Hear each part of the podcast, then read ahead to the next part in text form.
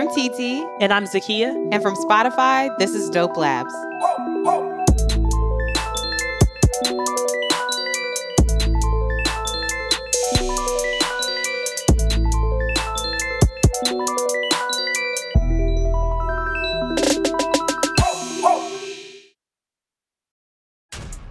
This episode is brought to you by Essentia. A better you starts with better hydration. Essentia is on a mission to inspire people to do what matters most. Their proprietary ionization process transforms water from any source into ionized alkaline water, providing water that's 99.9% pure with a pH of 9.5 or higher.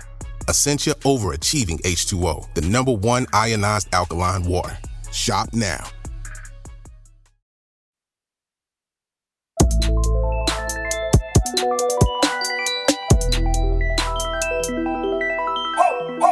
Welcome to Dope Labs, a weekly podcast that mixes hardcore science, pop culture, and a healthy dose of friendship.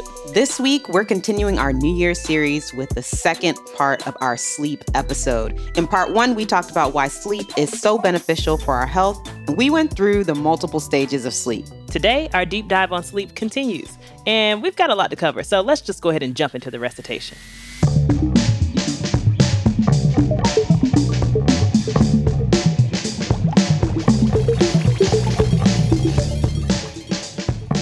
Okay, so what do we know? Well, we learned a lot in the last episode. Mm-hmm. I think there's no denying sleep has major health benefits. Memory pruning and consolidation is good for your immune system, your cells, your muscles. I mean, everybody needs sleep. That's just the gist of it. Yes, and quality sleep basically means that you're getting about seven to eight hours a night and going through all the stages, especially delta. So that's deep sleep, and that's where you have those slow brain waves. And not getting enough sleep puts you at higher risk for all kinds of things like heart disease, high blood pressure, diabetes, and cancer.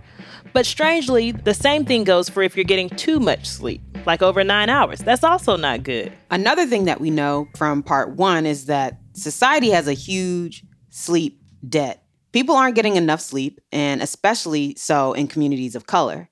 More Black and Latinx people than white people report getting less than six hours of sleep regularly. So, what do we want to know? So, we know that people aren't really getting good quality sleep, but I want to know the reasons why. So, what are common sleep disorders and other things that are keeping people from having long sleep and deep sleep? Yeah. And if we're seeing this disparity in sleep, mm-hmm. what are the psychosocial factors, so our beliefs or how we behave, that are associated with it? And then I want to know what are some things we can do to improve our sleep? And you know, on that road to sleep improvement, mm-hmm. is it okay to take medication or over the counter sleep aids?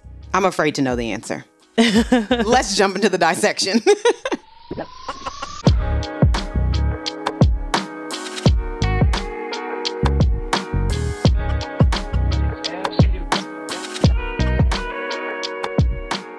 Our guest is renowned sleep expert Dr. Girardin Jean Louis, who is currently the director of the brand new Translational Sleep and Circadian Sciences program at the University of Miami Miller School of Medicine. At the end of part one, we started discussing these sleep disparities within communities of color. Not only are these communities not getting enough sleep, they also take longer to fall asleep and they wake up more routinely during the night. And we also know that not getting enough sleep can have some really serious health effects like cardiovascular disease and dementia.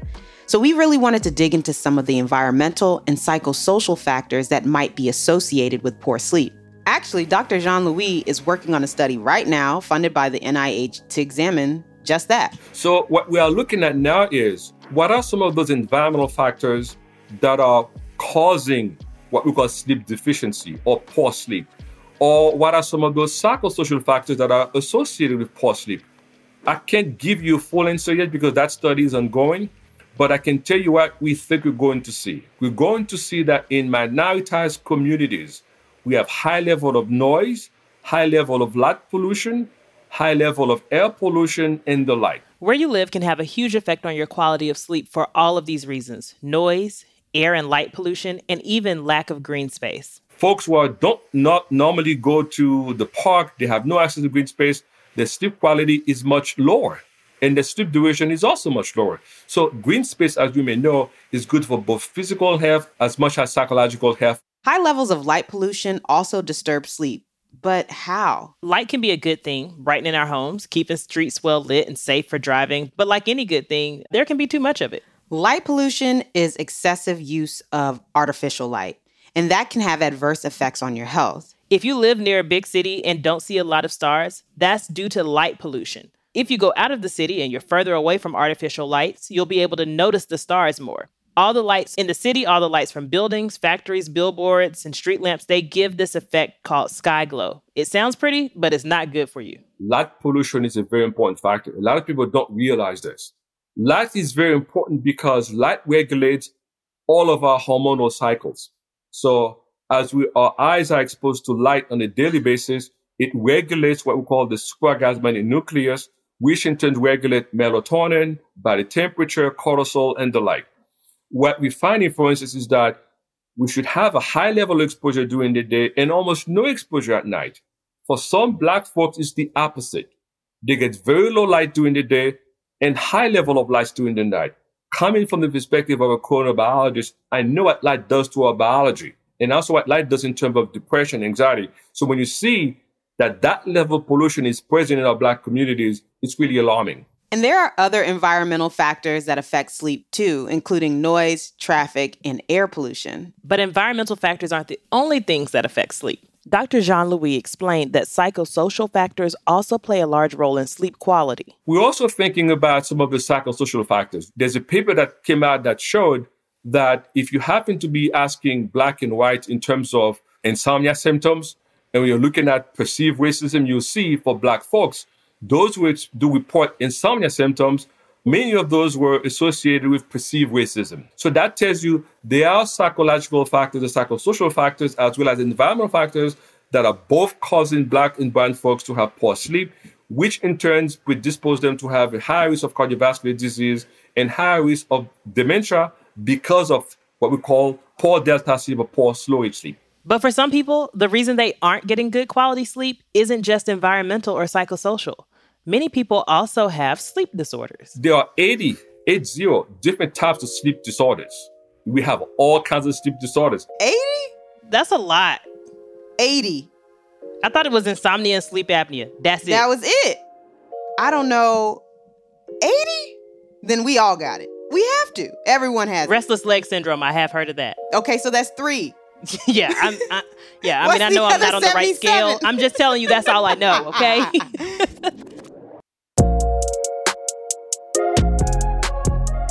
okay, let's start with the first one that I think we all know: insomnia. Sleep quality really simply means if you go to bed for seven hours, how much sleep do you actually get? If you get close to seven hours, you have high sleep quality. If you have five out of seven, that's poor sleep quality. In other words, anytime you're spending less than 85% of your bedtime sleeping, you have poor sleep quality. And that's how we diagnose insomnia, by the way. If it's less than 85%, you are at risk for having insomnia. Record scratch. Zakiya, you are having insomnia. uh, I like to count when I got in the bed and when I got up. You're telling me that all those hours rolling from one side of the bed to the other on Instagram in all the corners of the internet. My friend is in every corner of the internet. I'm reading everybody's newsletter at 2 a.m. That's insomnia. Mm. I just call it informed, actually. Those are my educational hours. yes. my office hours. yes. I'm getting my continuing medical credits at that hour. Okay. my friend is trying to get another doctorate degree. But Zakiya, it sounds like you're not alone because Dr. Jean Louis says a lot of folks experience this on some scale. Almost everybody had experienced it at one point in their life. Perhaps it's that chronic insomnia. It's it's short term in the sense that you're anxious about an event that happened in your life. It lasts for a couple of weeks, it goes away but it doesn't become a chronic problem because most of the time we resolve whatever the issues may be and then we get back to schedule. This short term insomnia is also called acute insomnia and usually passes in a couple of weeks. But for those with chronic insomnia, which can last for months or longer, it can really adversely affect your health and quality of life. It's hard to say exactly what causes chronic insomnia. Sometimes it can be caused by other medical conditions like anxiety or depression. And sometimes insomnia can be the result of side effects from other medication like antidepressants or stimulants. Insomnia is also more common with aging. Insomnia can also be caused by other sleep disorders like sleep apnea. Sleep apnea is a condition where people go to bed and they just stop breathing. Why is that? Essentially, the excess weight on the upper airway puts pressure on the throat, which makes it more difficult for them to breathe. Sometimes they stop breathing completely, sometimes they stop breathing partially. So, depending upon how much occlusion you have in the upper airway, you hear the person snore. Dr. Jean Louis compared it to a garden hose. If you're watering your garden and somebody steps on the hose, you'll see that water is barely coming out of the hose or it just stops completely. That's exactly what's happening to the upper airways for someone with sleep apnea. So that foot on the hose is the occlusion. Mm-hmm. All the way down, no air. Only down a little bit, that water's just trickling out. So essentially, you snore because the brain realizes it's not getting enough oxygen.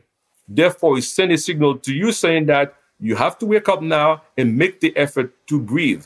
So when you hear somebody snore, what you're hearing is that the muscles of the upper airway are vibrating. The vibration is what we hear as a snoring episode. Snoring, in fact, suggests that you're in deep sleep. Nothing could be further from the truth.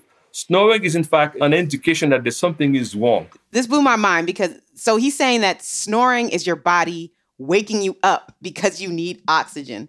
Your body's like, hey, it's like the rumble strip when you on the highway wake up, you veering off the road. Get, yes, the rumble get strip. Some oxygen. Yes. Well, they need to stop making those cartoons that are teaching us that the deepest sleep is when you snore and you see the Z's. That's exactly how I felt. I was like, but in the cartoons, all the cartoon dogs and cats that were in deep sleep were snoring. I feel lied to. I feel tricked. Yes, a little bit of snoring, all right. But if you're snoring nonstop every night, that might be a problem. You might need to get that checked out. And Dr. Jean Louis said that for some people with really severe sleep apnea, they might wake up up to 300 to 400 times a night. I'm not sleep long enough for 300 to 400 times a night. That is wild. Something wake me up 300 times in a night, that thing gotta die.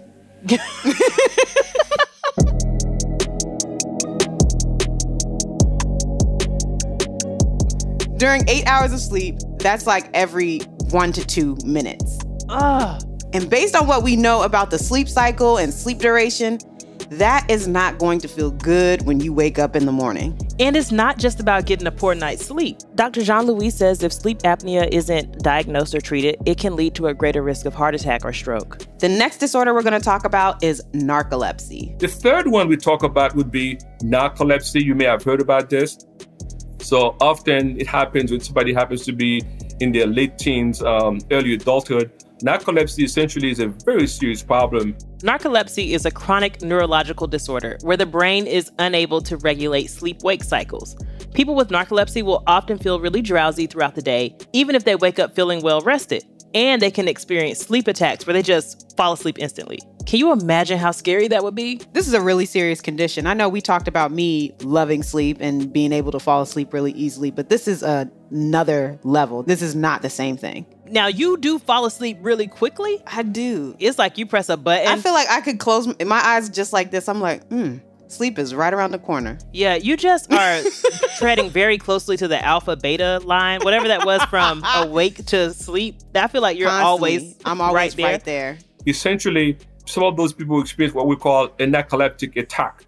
If you happen to be at a club, you're having a good time, you're cracking jokes, if they become emotionally aroused, this triggers that. Typically, a person enters REM sleep about 60 to 90 minutes into their sleep cycle. But people with narcolepsy enter REM sleep much faster, more like 15 minutes after falling asleep. And narcolepsy can be caused by a lot of different things, but one of them is the absence of hypocretin, which is a chemical that promotes wakefulness and regulates REM sleep. There's one more sleep disorder that Dr. Jean Louis talked about restless leg syndrome. The fourth one I would talk about is restless leg syndrome, which is a problem that happens most of the time when somebody gets to be older. Restless leg syndrome is exactly what it sounds like a sleep disorder that causes an irresistible urge to move the legs. It's especially prevalent at night. So that's just four sleep disorders. And Dr. Jean Louis said that there's over 80. That's a lot of issues that can prevent a good night's sleep. Insomnia, sleep apnea, and narcolepsy are some of the most common sleep disorders. And when we come back, we're going to talk about circadian rhythm, our body's biological clock.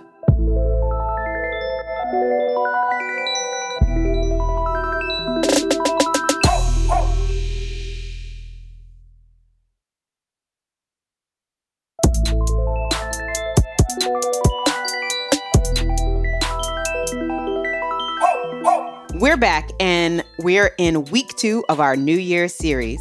Next week, the series continues with a lab on the immune system. We're talking to Dr. Payal Gupta, an allergist immunologist based in New York City, who also had some things to say about sleep. So, we've talked a lot about things that can cause poor sleep, whether it's environmental or psychosocial factors or sleep disorders. And later in the show, we're going to talk about actual treatments and tips for getting better sleep. But first, we want to zoom out a little bit and talk about the importance of sleep in the context of our body's biological clock. Last week, Dr. Jean Louis walked us through the different stages of sleep. During each stage, our brains are producing waves with different frequencies alpha, beta, theta, and delta. Dr. Jean Louis is really talking about our brain activity in the context of a 24 hour cycle called our circadian rhythm. When we're awake, our brains have certain functions and activities, just like when we're asleep. And circadian rhythm is really nature's clock. Plants have it and animals have it. This 24 hour cycle dictates everything from sleep to wake cycles to hormone levels, body temperature, and much more. So, how does that work exactly? When our eyes are exposed to light, it gives our bodies certain cues. There are particular cells in our eyes, in the retina, that pick up that signal. They call them the retinal ganglion cells. So, if you're thinking about what the eyes are actually doing, they do two things really. One is that they form an image of the environment. And that goes to the back of the head, the cortical cortex, where we begin to appreciate that we are looking at a car, we are looking at a house, and the like. Light does something else. It regulates what we call the suprachiasmatic nucleus. There, a signal is sent to the pineal gland that secretes melatonin. Melatonin is the best marker of the health of our circadian clock or the 24 hour cycle. So, really, our circadian rhythm controls our lives. That light that Dr. Jean Louis is talking about that causes the pineal gland to secrete melatonin also regulates our hormone levels. So without light dictating our circadian rhythm, we'd be all over the place. This also means that when we're not absorbing enough light at the right times, our circadian rhythm and as a result, our health can be compromised. So you can imagine what's going to happen is that as we get older, some of the cells in our eyes begin to degenerate, begin to die. For instance, if you ask me about why do we have circadian dysfunction among blacks more so than white, it may be because the rate of glaucoma is much higher among blacks. Glaucoma occurs when there is increased pressure in the eye that keeps you from being able to see properly. So, if you have high blood pressure, you're more likely to have glaucoma. And that makes me think about nocturnal hypertension, which we talked about earlier. Our blood pressure is supposed to drop during sleep. If you're not getting enough sleep or getting good quality sleep, so getting into that delta area, your blood pressure is going to stay high, and that's nocturnal hypertension. So if you have glaucoma, the cells that are supposed to picking up the signal from the light begin to degenerate. Therefore, you're not able to synchronize your SCN as well as your word, which means you can't synchronize release of melatonin.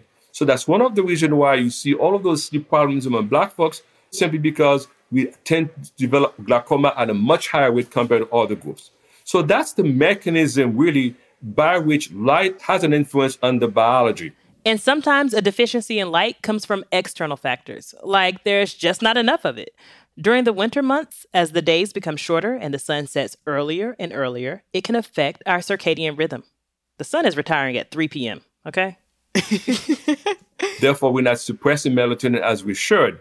If we have excess amount of melatonin in the system, especially if you happen to be a female, then you might experience some level of SAD. SAD is seasonal affective disorder, and it's a type of depression that happens during a specific time of year, usually the winter. It's a spectrum. Some people feel a little bit down, a little bit moody, a little bit aggravated. Other people are just completely aggravated. They can't function at that point. You know, and we talked about this a little bit in Lab 17, Fall Back, when we talked about daylight savings time. Oh, yeah, that's right. Is it savings time or saving time? I got to go back to that lab. It's saving. no, no S. S. And so I've actually heard of people buying lamps that are supposed to mimic sunlight to help combat SAD. So I'm curious about how that works. Light therapy does, in fact, help and to some degree, exogenous melatonin, melatonin you're taking to help regulate your circadian profile, you can buy a light box and put it on the top of your desk and get about 30 minutes every morning. It would help regulate your circadian rhythm much better.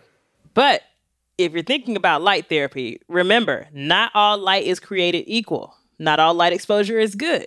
There's some indication that there's a particular gene in our eyes, which you call purgines and cryptochrome. Cryptochromes are preferentially respond to blue light. And what do we know about the tablets and the cell phones? What kind of light do they emit? Blue.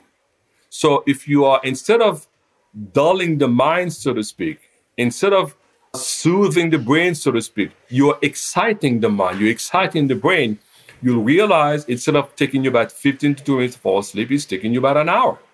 So similarly, we used to tell people before tablets, do not have a TV in your bedroom because it's going to excite the brain. You don't want to arouse yourself. You want to soothe the brain. I feel like there are so many things that can keep us from getting a good night's sleep. So let's talk about what can actually help. What options do people have to improve their sleep? I've heard of things like taking melatonin, but are there other options when it comes to medication? And are they effective and safe? People take sleep aids mostly because of insomnia. If you're taking sleeping pills under the guide of a physician who knows what he or she is doing, that's fine. You could take some medication for a couple of weeks. That's perfectly fine. But in the long run, what we see is that you build so much toxicity. Sleep medications can, in fact, destroy your liver and eventually it will kill you. Dr. Jean Louis also said that sleep aids should not be used if you have sleep apnea, which we talked about earlier on in this episode. With sleep apnea, you already have a problem with your airway staying open enough to be able to get oxygen for you to breathe. When you take sleep sedatives, this can further reduce your muscle tone. Which means it's even more difficult for you to breathe. So if you have sleep apnea, you're taking sleeping pills, you can actually kill yourself. So we have to be very careful about this. Well, that's out for me. What about melatonin? You could do over the counter melatonin. Unfortunately, not all of them are good you really want to talk to somebody who knows about this or ask the pharmacist very specific question about this. Has it been tested? Has there been a trial done on this? If the answer to those questions is no, don't do it. So the bottom line is you need to talk to your doctor. We're not giving you medical advice. And so, what if you don't want to take any medication, whether it's prescribed or over the counter? Are there any alternatives? There is this methodology or method or what we call cognitive behavior therapy for insomnia. That I like. There are no negative side effects at all. A lot of people don't want to do the behavioral stuff, the cognitive stuff, because it takes a little longer. If you're going to do CBTI, it's going to take you about two to four weeks to begin to feel, oh, my sleep is improving. Whereas if you take some medication tonight, you're going to get the benefit right away. So really, behavioral therapy, cognitive therapy seems to be working very successfully, and there's a lot of evidence to support its use, no side effects. Aside from medical and pharmaceutical help, there are definitely other things we can easily do at home to improve our sleep. Some things could be to improve our environmental factors, so maybe blackout curtains or a noise machine, uh, limiting screens in the bedroom. Meditation and breathing exercises are also really great for helping you get to sleep. I definitely use a white noise machine and I listen to playlists on Spotify. There's mm-hmm. a podcast that's white noise and it runs eight hours. I do similar things. I have blackout curtains in my room. Mm-hmm. Sometimes I listen to the peaceful piano playlist on Spotify, mm-hmm. or I'll listen to this podcast called Sleep With Me that is hosted by this man who I don't know his name because I always fall asleep in the middle of everything he's saying. He's talking. I don't know how he does it. He's talking, but it will put you to sleep. Audible had something like that, and I used it during the early stages of the pandemic because I don't know if you remember, but your girl was up. Okay. and there's somebody like reading these books. Diddy had one. Mm. I didn't fall mm. asleep to Diddy, but there are a bunch of different people just reading different things and they were reading stories that really went nowhere. So you fall asleep. Yeah, I think that's the same tactic with the guy on the Sleep With Me podcast, where I think he's just rambling, but I can't make it 10 minutes and I am gone. Well, Keisha, who's our mutual friend, mm-hmm. put me on to some sleep meditations, which are like Ooh. breathing exercises you can do. And I found those to be really mm. effective. Send those to me. This is a very good point breathing exercises, if you do that the right way, meditation, if you have the patience to do that, these are the actual best treatment for insomnia. In fact, for anxiety, for depression. But again, we happen to be living in a world or a society where people want a quick fix You mean I have to learn how to meditate? That might take me six months. No, I don't have the time for this. You mean I have to do these breathing exercises every morning, every night? Can I just take a pill? The pills will help you for a couple of weeks, and then later on, they don't work anymore. But if you learn how to meditate the right way, if you do your breathing exercises, that's long term benefits down the road.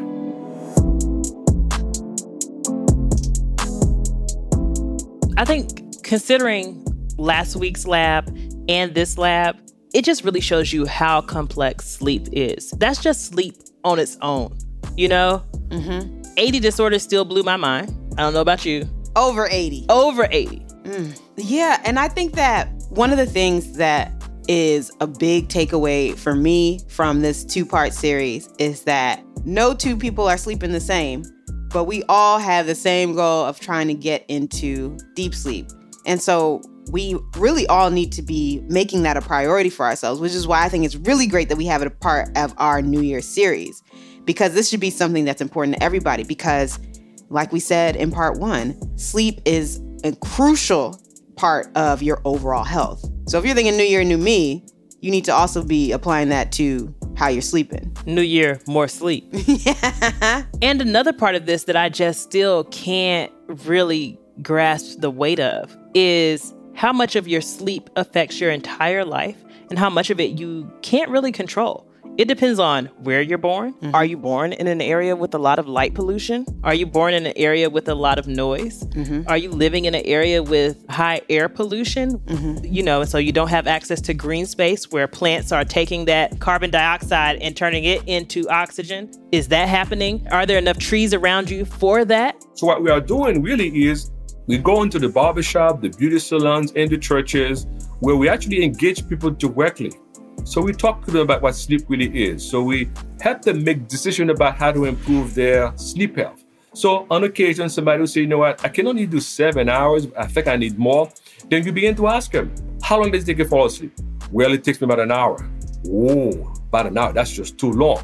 What's happening? Well, I'm thinking about the bills. I'm worried about the kids. I'm worried about the environment, the neighborhood.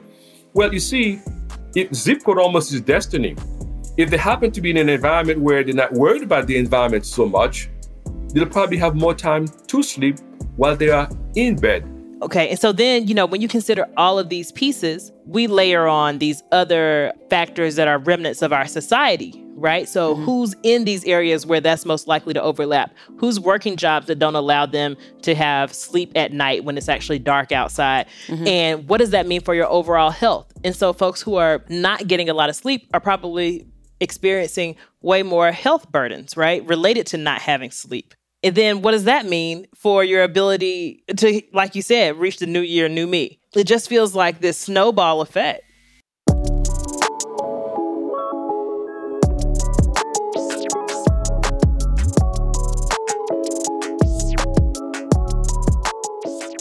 So, something we've been doing in semester four is sharing our one thing. It could be something we've seen, something we experienced that we really like, and we want to share with you guys. So, Zakiya, what's your one thing? My one thing this week is a paper in behavioral brain research, and it's from a group at Ben Gurion University in Israel. And they put a goldfish in a tank and it has a tracking system that allows the goldfish, based on where it moves in the tank, to explore regular terrain and they see that the goldfish can navigate towards different goalposts or you know like different colored paper that they put up it's really cool. There's a video, and the title of the paper was From Fish Out of Water to Insights on Navigation Mechanisms in Animals.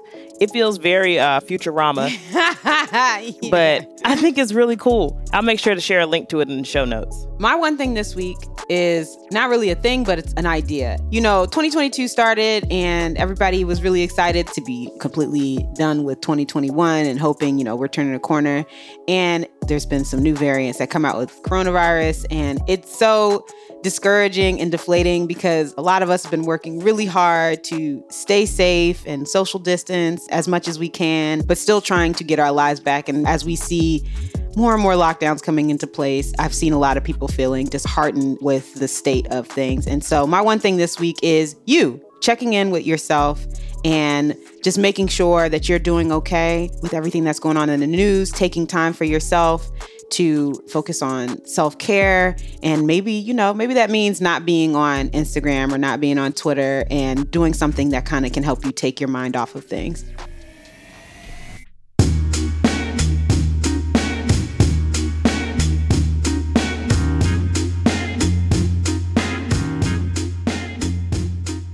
That's it for Lab 46 and part two of our sleep series. I am so ready to start practicing some better sleep habits tonight. Call us at 202 567 7028 and tell us what you thought about this lab. Or give us an idea for a lab we could do later in the semester. We like hearing from you.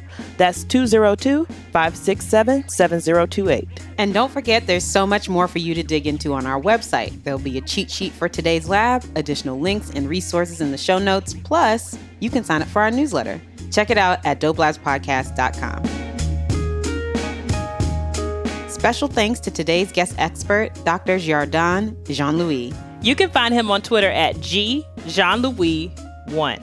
Our credits this week are being read by one of our longtime listeners and now friend, Emery Price. Dope Labs is a Spotify original production from MegaOhm Media Group. Producers are Jenny Radelet Mast and Lydia Smith of Wave Runner Studios. Editing and sound design by Rob Smierciak. Mixing by Hannes Brown. Original music composed and produced by Taka Yasuzawa and Alex Sugiura. From Spotify, executive producer Gina Delvac and creative producer Candice Manriquez Wren. Special thanks to Shirley Ramos, Yasmin Afifi, Kamu Alolia, Til Kraki, and Brian Marquis. Executive producers for MegaOhm Media Group are my internet besties, Titi Shodiya and Zakiya Whatley.